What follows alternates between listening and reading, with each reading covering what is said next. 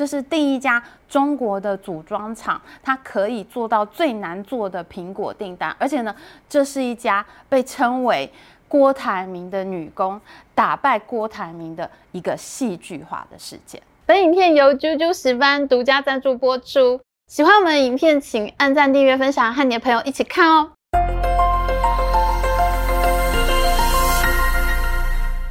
Hello，大家好，我是 Amy。今年台湾科技的最大话题，其中之一呢，就是红海创办人郭台铭到底会不会出来选总统喽？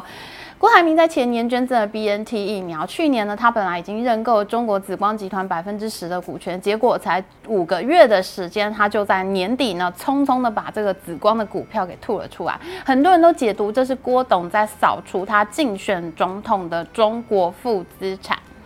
结果呢，这个大年初一，郭台铭和他的太太曾心怡能在板桥慈惠宫发了一千个红包。春节假期才刚刚结束，现在又传出前立法院长王金平呢跟郭董已经在农历年前密会见过面了。哇，我看郭台铭投入总统大选的可能性是越来越高了，因为郭台铭呢，他在中国的产业非常庞大。我以前住在中国的时候呢，也听了超多郭董的八卦。那这次呢，因为他参选总统可能性是越来越高了，所以呢，今年我们会继续制作郭台铭红海帝国的系列，帮助大家，当然也是帮助我自己啊，更了解郭台铭的红海帝国。这样呢，也可以帮助我们对郭台铭的行为呢，做出更好的判断。那上次影片中呢，我们已经讲过了郭台铭最恨的人，比亚迪汽车的创办人王传福。那么今天呢，我们就再来看看另一个威胁到郭台铭的人，那就是郭台铭的女工，有没有可能打败郭台铭呢？二零二三年一开年呢，中国科技业的一大重磅消息，就是伦敦金融时报它报道了中国立讯精密这家组装厂呢，正在跟美国苹果公司签一个大订单，立讯将会拿下苹果 iPhone 十四 Pro 和 iPhone 十四 Pro Max 的组装订单，这真的是破天荒的大消息，因为以往呢，富士康它是独霸苹果高阶手机的代工订单的，这是它的独家订单，现在竟然。出现了破防，中国即将出现第一家切进高阶 iPhone 订单的这个中国厂商。其实呢，这个消息并不让业界感到意外，因为从去年十一月富士康出现这个郑州厂员工大逃亡的事件呢，震惊了全球财经媒体之后，鸿海集团当月的营收呢，它比前一个月掉了三成之多。而且我们看一下哈，去年全年的营收，它只有一月和四月受到了疫情的影响，之后整个下半年的营收成长率都是非常非常好的，一直到发生员工大逃亡事件的十一月。我们看到哈。十一月和十二月的营收跟前一年呢同月份比起来呢，都是衰退超过了百分之十的，而且很惊人的是哦，我们大家都以为哈郑州厂十一月发生了员工大逃亡事件，那十二月这个事情呢已经过去，已经平行下来了，员工呢都已经纷纷回到工厂上班了。可是呢，我们从月营收看起来，事情并不是这样子。十二月份呢，红海的营收它的衰退率竟然比十一月份还要更大，它从衰退百分之十一点三五呢，扩大到衰退百分之十二点二九。到了今天我们录影的时间呢，红海的一月份营收还没有出来，所以呢，其实我们还要再看一下一月份的数字，才会知道郑州厂员工大逃亡的影响是否真的已经结束了。哇，我们看到的一个新闻，你如果没有继续追踪下去，你真的不知道它的影响会有这么大耶。在去年十一月的时候呢，其实业界就已经普遍认为，苹果公司呢会分散风险，不太可能再把高阶 iPhone 的订单只独家给富士康一家公司做，它一定会分给和硕或者是立讯去做一小部分的订单。和硕我们知道啊是非常著名的台湾电子厂，然而呢，现在中国的这个电子厂立讯正在跟苹果签大订单的消息，还是非常令人感到震撼的。因为呢，这是第一家中国的组装厂，它可以做到最难做的苹果订单，而且呢，这是一家被称为郭台铭的女工打败郭台铭的一个戏剧化的事件。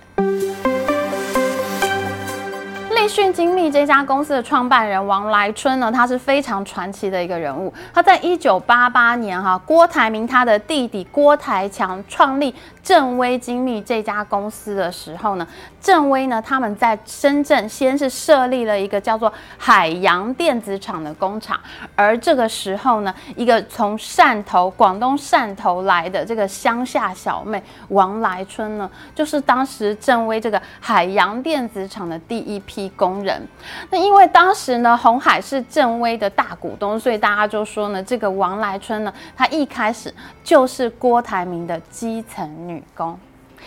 王来春这个人呢，非常吃苦耐劳。他在海洋电子厂里面呢，就做到了中国籍员工可以做到的最高职位，就是科长这个职务。然后呢，他在一九九九年的时候离开公司，他跟他的哥哥王来胜，他们共同买下了一家很小的公司，叫做香港立讯这家公司呢。然后呢，他们就开始了创业之路。王来春刚刚开始经营立讯这家公司，他主要都是做一些什么样的事情呢？其实他主要呢就是做红海集团转包给他们的一些小案子。那红海接不完啦、吃不下的订单啊，或者是红海不想做啊，立太薄的订单啊，他们就会丢给立讯来做。那因为王来春的工作能力很强，他的老东家呢也就很放心，很愿意把案子呢给立讯。在二零零七到二零零九年之间呢，立讯的营收有一半呢都是来自正威的。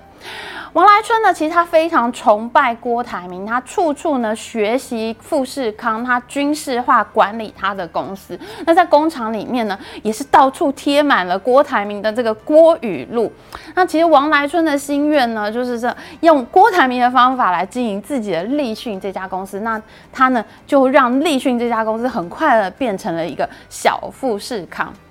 那二零一零年呢，立讯呢在深圳证交所上市。那正威旗下的富港电子呢，当时也成为了立讯的第三大原始股东。整个立讯集团呢，可以说就是红海喂奶养大的。而王来春呢，从郭台铭身上学到最重要的一件事情呢，就是如果你想要在电子代工产业里面称霸，那你就要打进苹果的供应链。王来春从此呢，就把这件事。情当成他的人生目标，紧盯着这个目标，大步向前。你说说看哈，我们每个人，我们都有在其他公司上班的经验，可是你能复制出一家一模一样的公司吗？你要在业界哦，复制出这样一家公司，你还要再打败你的老东家，你要怎么做？你要怎么开始做这件事情，你才能够回头打败你的老东家呢？想想看。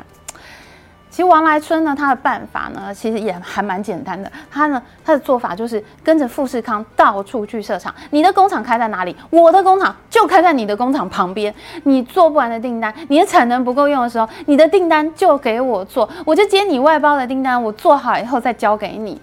他做熟了富士康分出来多余的订单以后呢，诶，王来春发现我，哎，我自己也会做了，那他就开始做什么事情呢？他开始跟富士康抢订单，他就跟富士康的客户说，哎，这个单我也能做啊，你看这些产品都是我做的，而且我做出来的成本呢，还可以压得比富士康更低耶。哇塞！我是听到什么？富士康在这个业界呢，就是以毛利低出名的。以前在台湾呢，大家都叫电子五哥呢是毛三到四，毛利率超级的低。他们完全呢就是以量大取胜。这个毛利低没关系，我数量很大，但我得到钱也很多嘛。结果你看。王来春报出来的价格竟然比富士康还要更低耶！中国十四亿人口真的太神奇了，到底要把薪水压得多低才能榨出连郭台铭都榨不出来的成本呢？立讯呢，它原本只是鸿海集团一个小小的外包代工厂，它同时呢接受了郭台强正威集团的扶植。二零一零年，它竟然就做到了在深圳证交所上市，它就靠学这郭台铭，它竟然做到上市哎、过去郭台铭在讲到王来春这个人的时候呢，他的语气还是非常正面的哦。郭台铭自己曾经说过，富士康在中国提供了大量的工作机会，创造了很多亿万富翁，其中呢，王来春就是最具代表性的一个人。郭台铭说这个话的时候呢，他可能根本就没有意识到王来春的野心呢，不是只有抢红海的订单而已。他很可能还是想要取代红海的，哇，这真的好可怕！我是在看什么宫斗剧？魏嬿婉弄死皇后，如意取而代之吗？立讯在上市之后呢，王来春的策略就更加激进，他竟然呢在短短十二年间抢进红海的独家订单。他到底是用了什么样的方法，可以在十二年间就抢下郭台铭的订单呢？如果你曾经看过我们半导体争霸系列的影片，我们曾经做过一集《中国神秘买家到全世界到处买半导体公司，他再带回去转卖给中国公司的一个影片》，你应该就可以猜到，其实啊、哦，你的公司要成长茁壮最快办法就是用买的。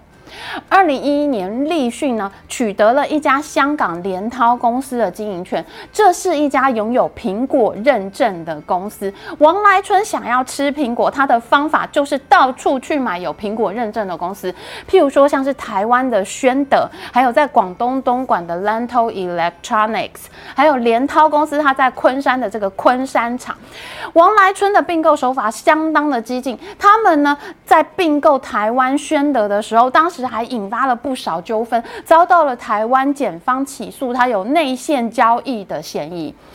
你知道股票上市之后呢，其实你最大的好处当然就是公司有钱了。王来春呢就靠着股票上市的这些钱，开始大买公司，吃下了这些公司的 iPhone、iPad 还有 MacBook 的连接器产线。之外呢，他还买下了一家叫做科尔通讯的公司，他买了百分之七十五的股权。那他也也就成为了华为的连接器供应商。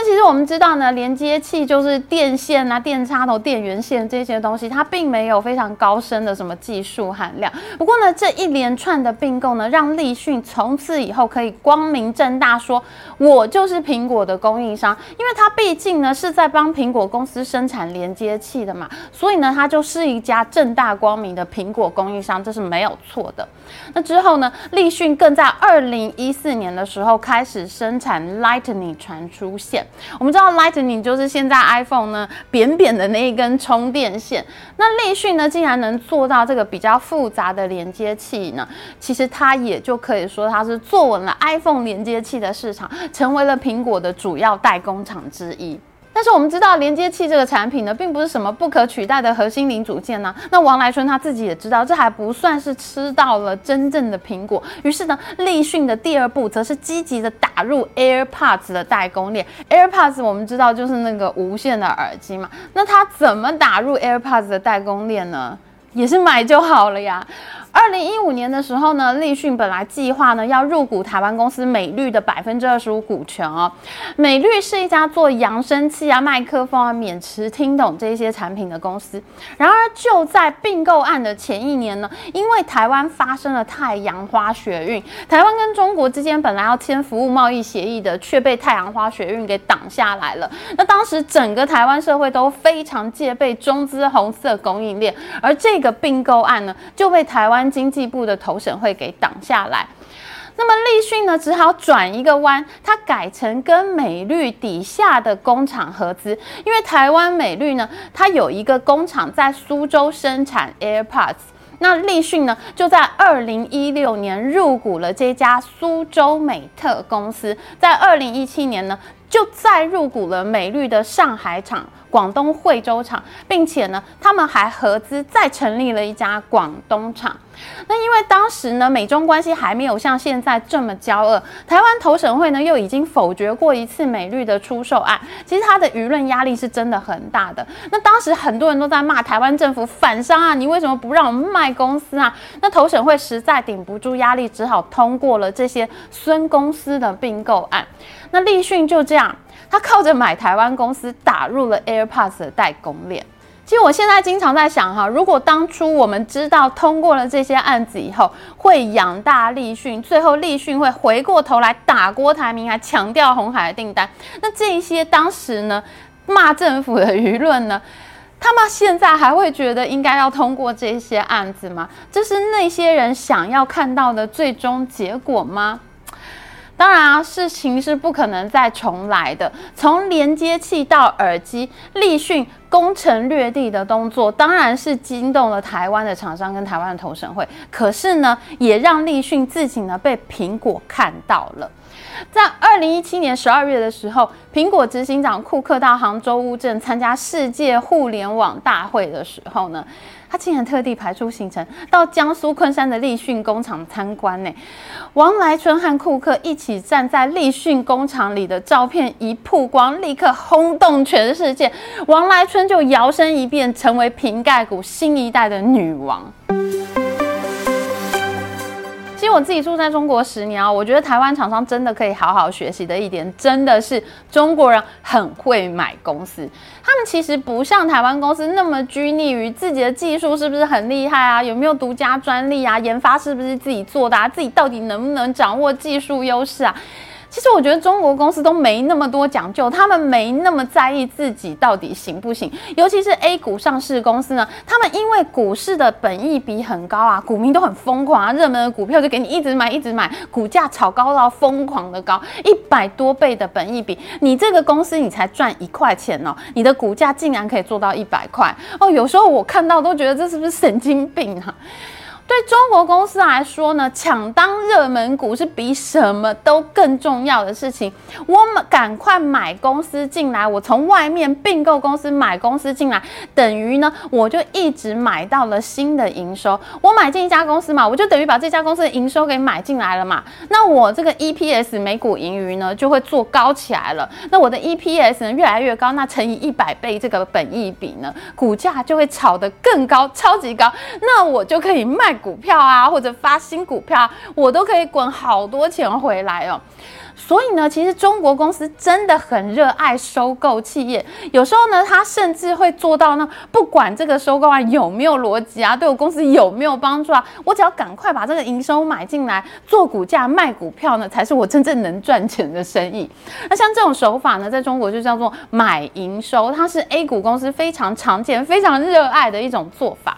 以前我自己住在中国的时候呢，有一段时间，每一家公司呢，不管你做什么业务，大家都爱买手机游戏公司，因为手游的这个收入不错嘛。那买进来这些营收，我股价就冲上去了。那当时真的非常的疯狂，挖煤矿的他也买手游公司，地产商他也买手游公司，拍电影的他也买手游公司，相关不相关的全部人，大家都在买手游公司。那这里面有很多很瞎的事情，不过我。我觉得呢，这其中真的是有一些公司呢，因为他一直买买买，他就变得越来越会买，还真的给他买出了这个并购的策略。譬如说，像是我们今天讲的立讯精密这家公司呢，之后王来春他是如何展开了并购大业？他以第一个抢进苹果高阶供应链的姿态，震撼了王来春本人的偶像郭台铭郭董呢。